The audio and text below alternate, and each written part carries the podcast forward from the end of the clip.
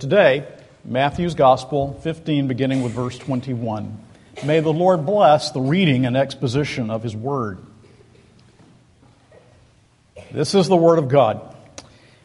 And Jesus went away from there and withdrew to the district of Tyre and Sidon. And behold, a Canaanite woman from that region came out and was crying, Have mercy on me, O Lord, son of David. My daughter is severely oppressed by a demon. But he did not answer her a word. And his disciples came and begged him, saying, Send her away, for she is crying out after us. He answered, I was sent only to the lost sheep of the house of Israel. But she came and knelt before him, saying, Lord, help me. And he answered, It is not right to take the children's bread and throw it to the dogs. She said, Yes, Lord. Yet even the dogs eat the crumbs that fall from their master's table. Then Jesus answered her, O woman, great is your faith. Be it done for you as you desire. And her daughter was healed instantly. This wonderful narrative before us this morning can best be understood if we remember what went before last week. For there we saw a controversy surrounding the Pharisees' view of externals and formality. They believed that it was what was taken into a man that defiled him. Jesus pointed to the heart. It's what comes out of the heart that defiles a man. The Pharisees, of course, belonged to the covenant people of God, at least visibly, and they were teachers of the law, but they take offense at the Lord Jesus Christ. They miss the whole point of the scriptures, which is to point to Jesus and his redemption. This woman, however, is from a pagan land. She submitted to Jesus and she believed in him. She was outside and yet she came in. Jesus addressed ritual purity in the prior passage, and here he responds to a woman with whom to, to deal would mean ritual impurity. He responds to a woman in need in a pagan land. And it all points to Jesus' ultimate mission in this world. Now, as we come to the text, the first thing that we see is this a Gentile woman pleads with Jesus, verses 21 and 22. And Jesus went away from there and withdrew to the district of Tyre and Sidon. And behold, a Canaanite woman from that region came out and was crying, Have mercy on me, O Lord, son of David. My daughter is severely oppressed by a demon. Now, there's something extraordinary here because in verse 22, there's this little Greek word, idu, that is translated behold by Matthew. In other words, Matthew was saying this is something really to take note of. This is something special. This is something different. Jesus is dealing with a Gentile woman. And she was from the region of Tyre and Sidon on the Mediterranean coast, and she is specifically called a Canaanite woman, which means that she was a descendant of the enemies of the people of God. These are the ones that the children of Israel were called upon to exterminate when they came into the land of Canaan. Now, let us never think that any district is too depraved, that any people is too fallen, that any person is beyond the reach of the mercy of God. Jesus came to redeem sinners, and this woman is a sinner in need of grace. Contact with her would bring ritual uncleanness and impurity, and the text stresses the non Jewish, Gentile, pagan setting in a gospel that is addressed primarily to Jews. Her daughter is demon possessed, and the text is very sparse. What would this have meant for her and for her family? Well, we don't exactly know. But looking at other passages that deal with demon possession, it would entail undoubtedly illness, the girl would from time to time be totally uncontrollable. It meant for her a loss of personhood, in essence. And so this Gentile woman cried for mercy and for her daughter. Can't you hear the pathos in her voice? Have mercy on me, O Lord, son of David. My daughter is severely oppressed by a demon. With utter respect, she comes to the Lord. O Lord, son of David. She has remarkably, a certain understanding of who he is. She calls him Lord. She calls him Son of David. That means that she, this pagan woman, had an understanding that he was the Messiah, the one that was promised in the sacred scriptures that would come to redeem his people. And so she comes in grief, anguish, with respect and dependence, but also by faith. She seems to understand something of who Jesus is as the Savior of the world. That she, a Gentile, pagan woman, may come to Jesus Christ. Now that's what we first see. Moving along, secondly, we see Jesus calling this Gentile woman to faith in himself. Now, it doesn't strike us this way as we move along. Immediately, it doesn't strike us that way at all. It seems as if Jesus is doing quite the opposite that he is brushing her off, that he wants nothing to do with her, that he is not calling her to faith in himself. Jesus is uncharacteristically harsh. He didn't answer her. Verse 23, after she comes pathetically before him, the text says he did not answer her a word. And Jesus' disciples did not want her to come and to bother them. They felt bothered by this woman's persistent cries. It's a present tense. She was crying over and over and over again to the Lord Jesus Christ. And so the disciples say in verse 23 Send her away, for she is crying out after us. She would not close her mouth. That's love. That's true faith. True faith always persists. She wouldn't be quiet. I think it's a remarkable thing, actually, to see the the disciples saying, This woman is crying after us. This woman is not crying after them. this woman is crying after Jesus, the one who can remove the demon from her daughter. She was not pursuing them, she was pursuing the only one who could make things right with her daughter. When Jesus does reply, it is to underscore the exclusivity of Israel in verse 24 when he says, I was sent only to the lost sheep of the house of Israel. It didn't say that Jesus even looks to her. He seems to be responding to the disciples or perhaps just out in the air. Why is this woman here? I'm here for the lost sheep of the house of Israel. The woman, however, does not give up. She comes and she kneels and she cries from a mother's agonizing heart, as we read in verse 25 Lord, help me. She cries as only a mother can, out of desperation for her little daughter. And Jesus, on the surface, refuses her Again, verse 26, he answered, It is not right to take the children's bread and throw it to the dogs. The children of Israel are called the children of God. The children of Israel, the Israelites, refer to the Gentiles as dogs. He has come to Israel first. The time of blessing upon the Gentiles is not yet, let the children first be fed. The issue is one of precedence. We cannot allow the dogs to carry off the children's bread, Jesus is saying. Now, Jesus was harsh, but he was harsh for a purpose, or perhaps we should say for various purposes. First, it is true that he's underscoring that Israel has the priority, that the kingdom must first be proclaimed to Israel. Isn't that what he says also to the woman at the well? That salvation is of the Jews? The time is coming in which people will not, the Jews will not worship alone in, in Jerusalem, but that time is not yet. And so Israel has the priority. But he's doing something far, far deeper and, and much more wonderful here. Calvin puts it this way Jesus intends not to extinguish the woman's faith, but rather to whet her zeal and influence her ardor. You see, Jesus, by seeming to brush her off, is actually drawing her near. The distance that he seems to draw between himself and her is used of the Holy Spirit to draw her more deeply into faith in Christ. Jesus knows what this woman needs, and Jesus knows what you and I need. What sort of responses will build our faith? What sort of circumstances will call us out of ourselves and our self centeredness and our sin to Jesus Christ? He knows what will call us to faith in Him. And some of these may seem harsh to us, as they must have seemed harsh to this Gentile woman.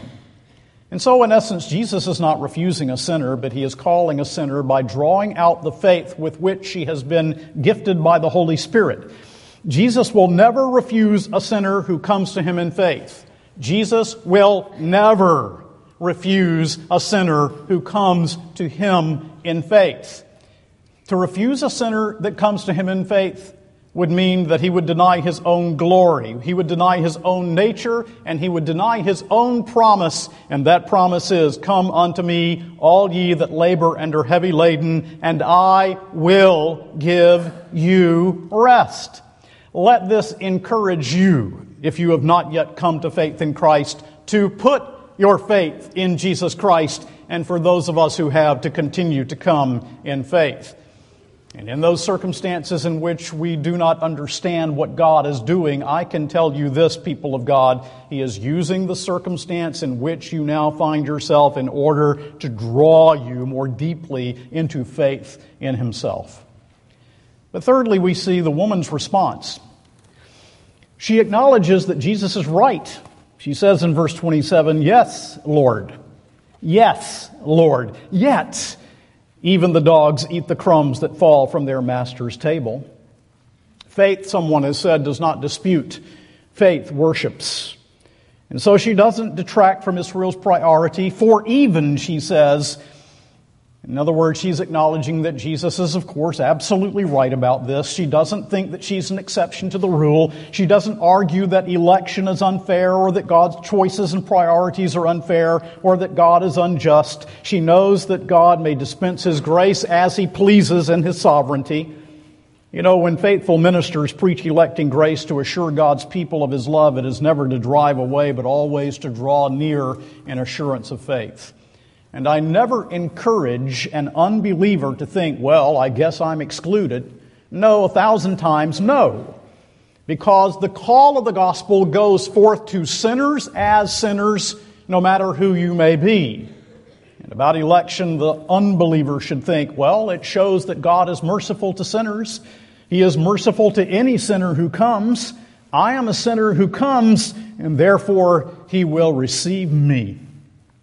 And so she bows to Jesus' crown rights to dispense his grace as he will, to go to the lost sheep of the house of Israel first. She doesn't argue even a right to sit at the table. Even the dogs eat the crumbs that fall from the master's table, however. In other words, this woman is saying to Jesus, I am everything that you say that I am. Here is my humble suit. The dogs eat the crumbs at the same time as the children. Let the children be fed. I'm not asking for a loaf. I'm not even asking for a slice. I'm not even asking for the crust. All I'm asking is that as you feed the children, that I might also have the crumbs. And in verse 27, when we read, And he answered, It is not right to take the children's bread and throw it to the dogs. She said, Yes, Lord, even the dogs eat the crumbs that fall from their master's table. The word there is kunaria, which means the little, the little dogs. It's a diminutive. In other words, I'm just a helpless little dog underneath the table, Lord. That's all I am. But please give me the crumbs. And she understands what even the disciples had not understood at the feeding of the 5,000, and certainly the Pharisees did not understand that Jesus is the bread of life she understands about bread. She understands about bread because she hungers for bread, even if that bread be only crumbs. How could she understand what the disciples did not, what the Pharisees certainly did not? Let me tell you why. She understood what they did not because faith is born out of need. Faith is born of need.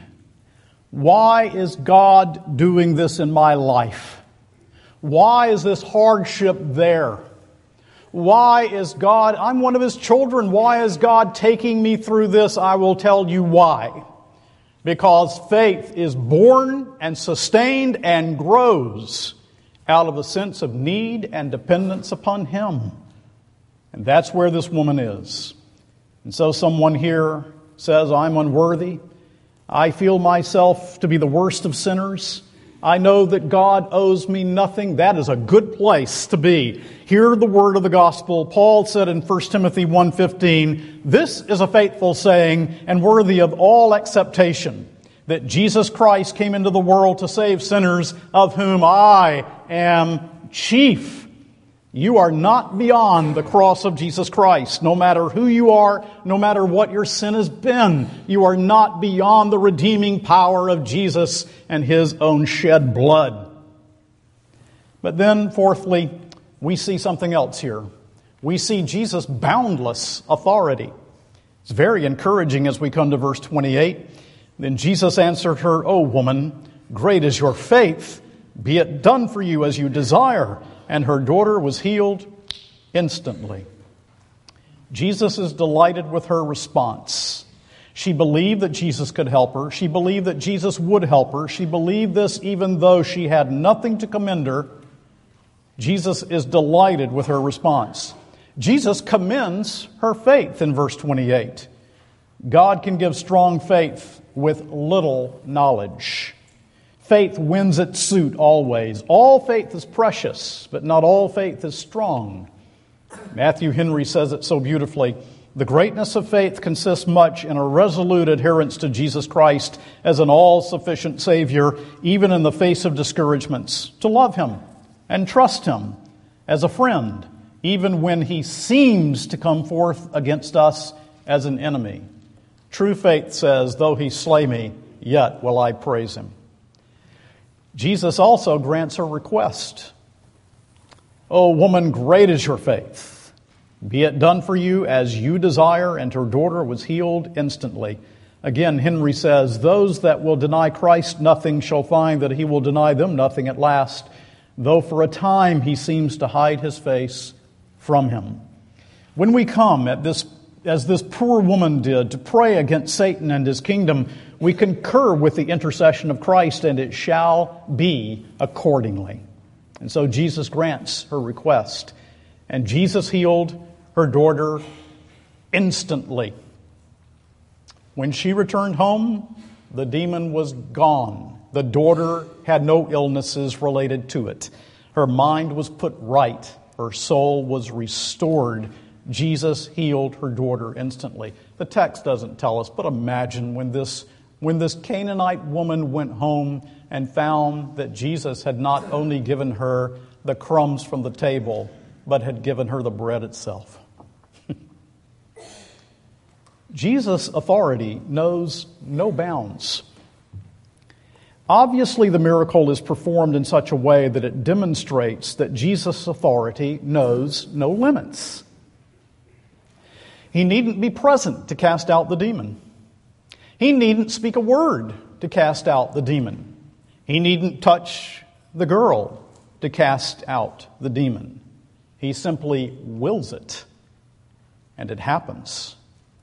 There's something here about abandoning our certainty and our desire to be in control for His certainty and control. We may come, we may plead, we may ask, but with the woman, we must acknowledge you are in control and may dispense your grace as you will.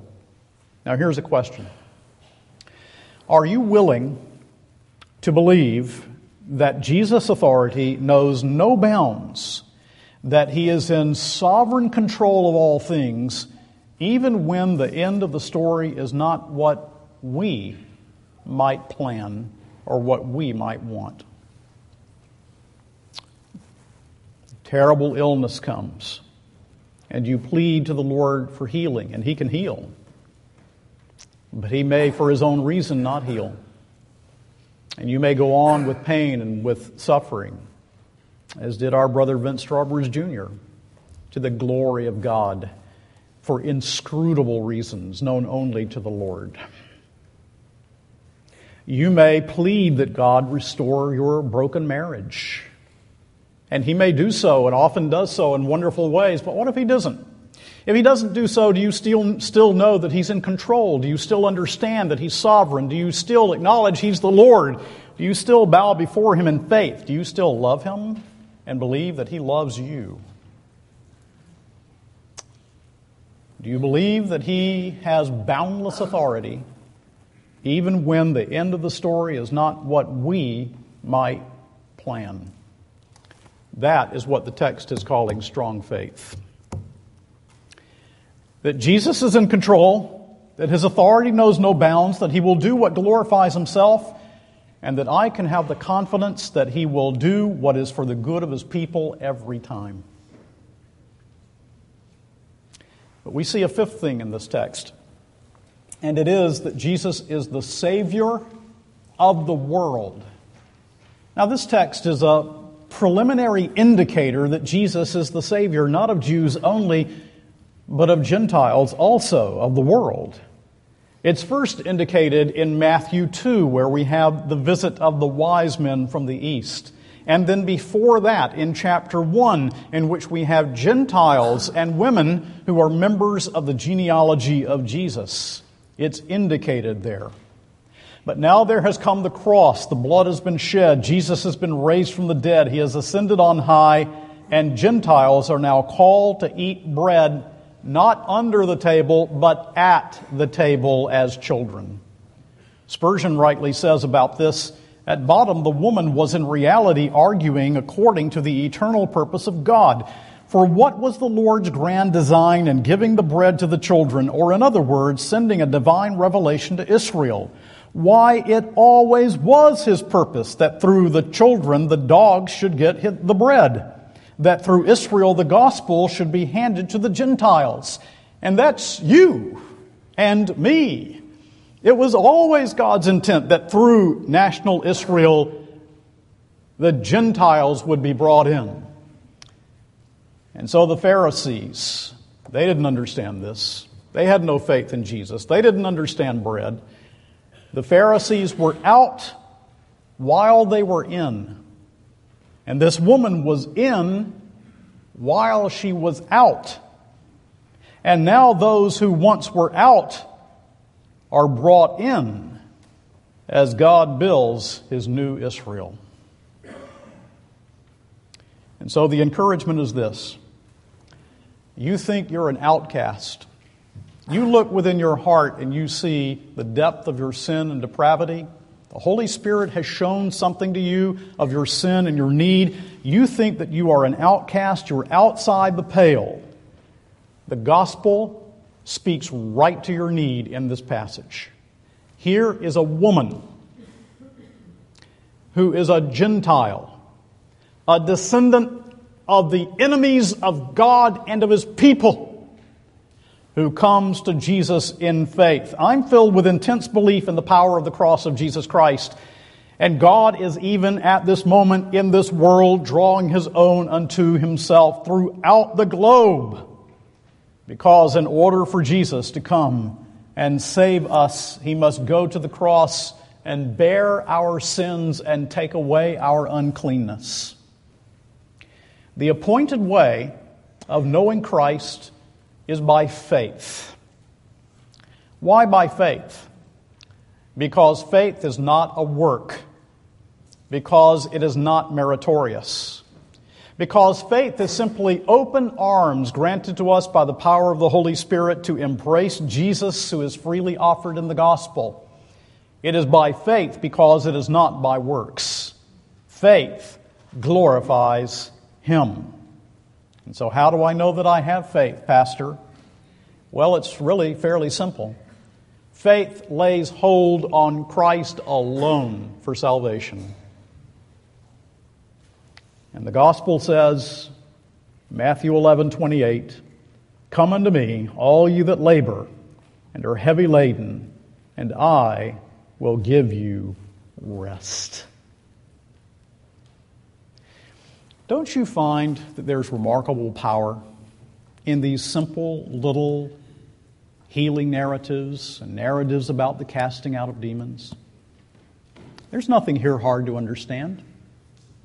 There's nothing here esoteric. It's all very rich, though, and wonderful. Because this same Jesus that came to save this poor, needy Gentile woman and her daughter has come to save us from our sins. Come, come. Come with your sin. Come as you are. Come and welcome to Jesus Christ. Amen.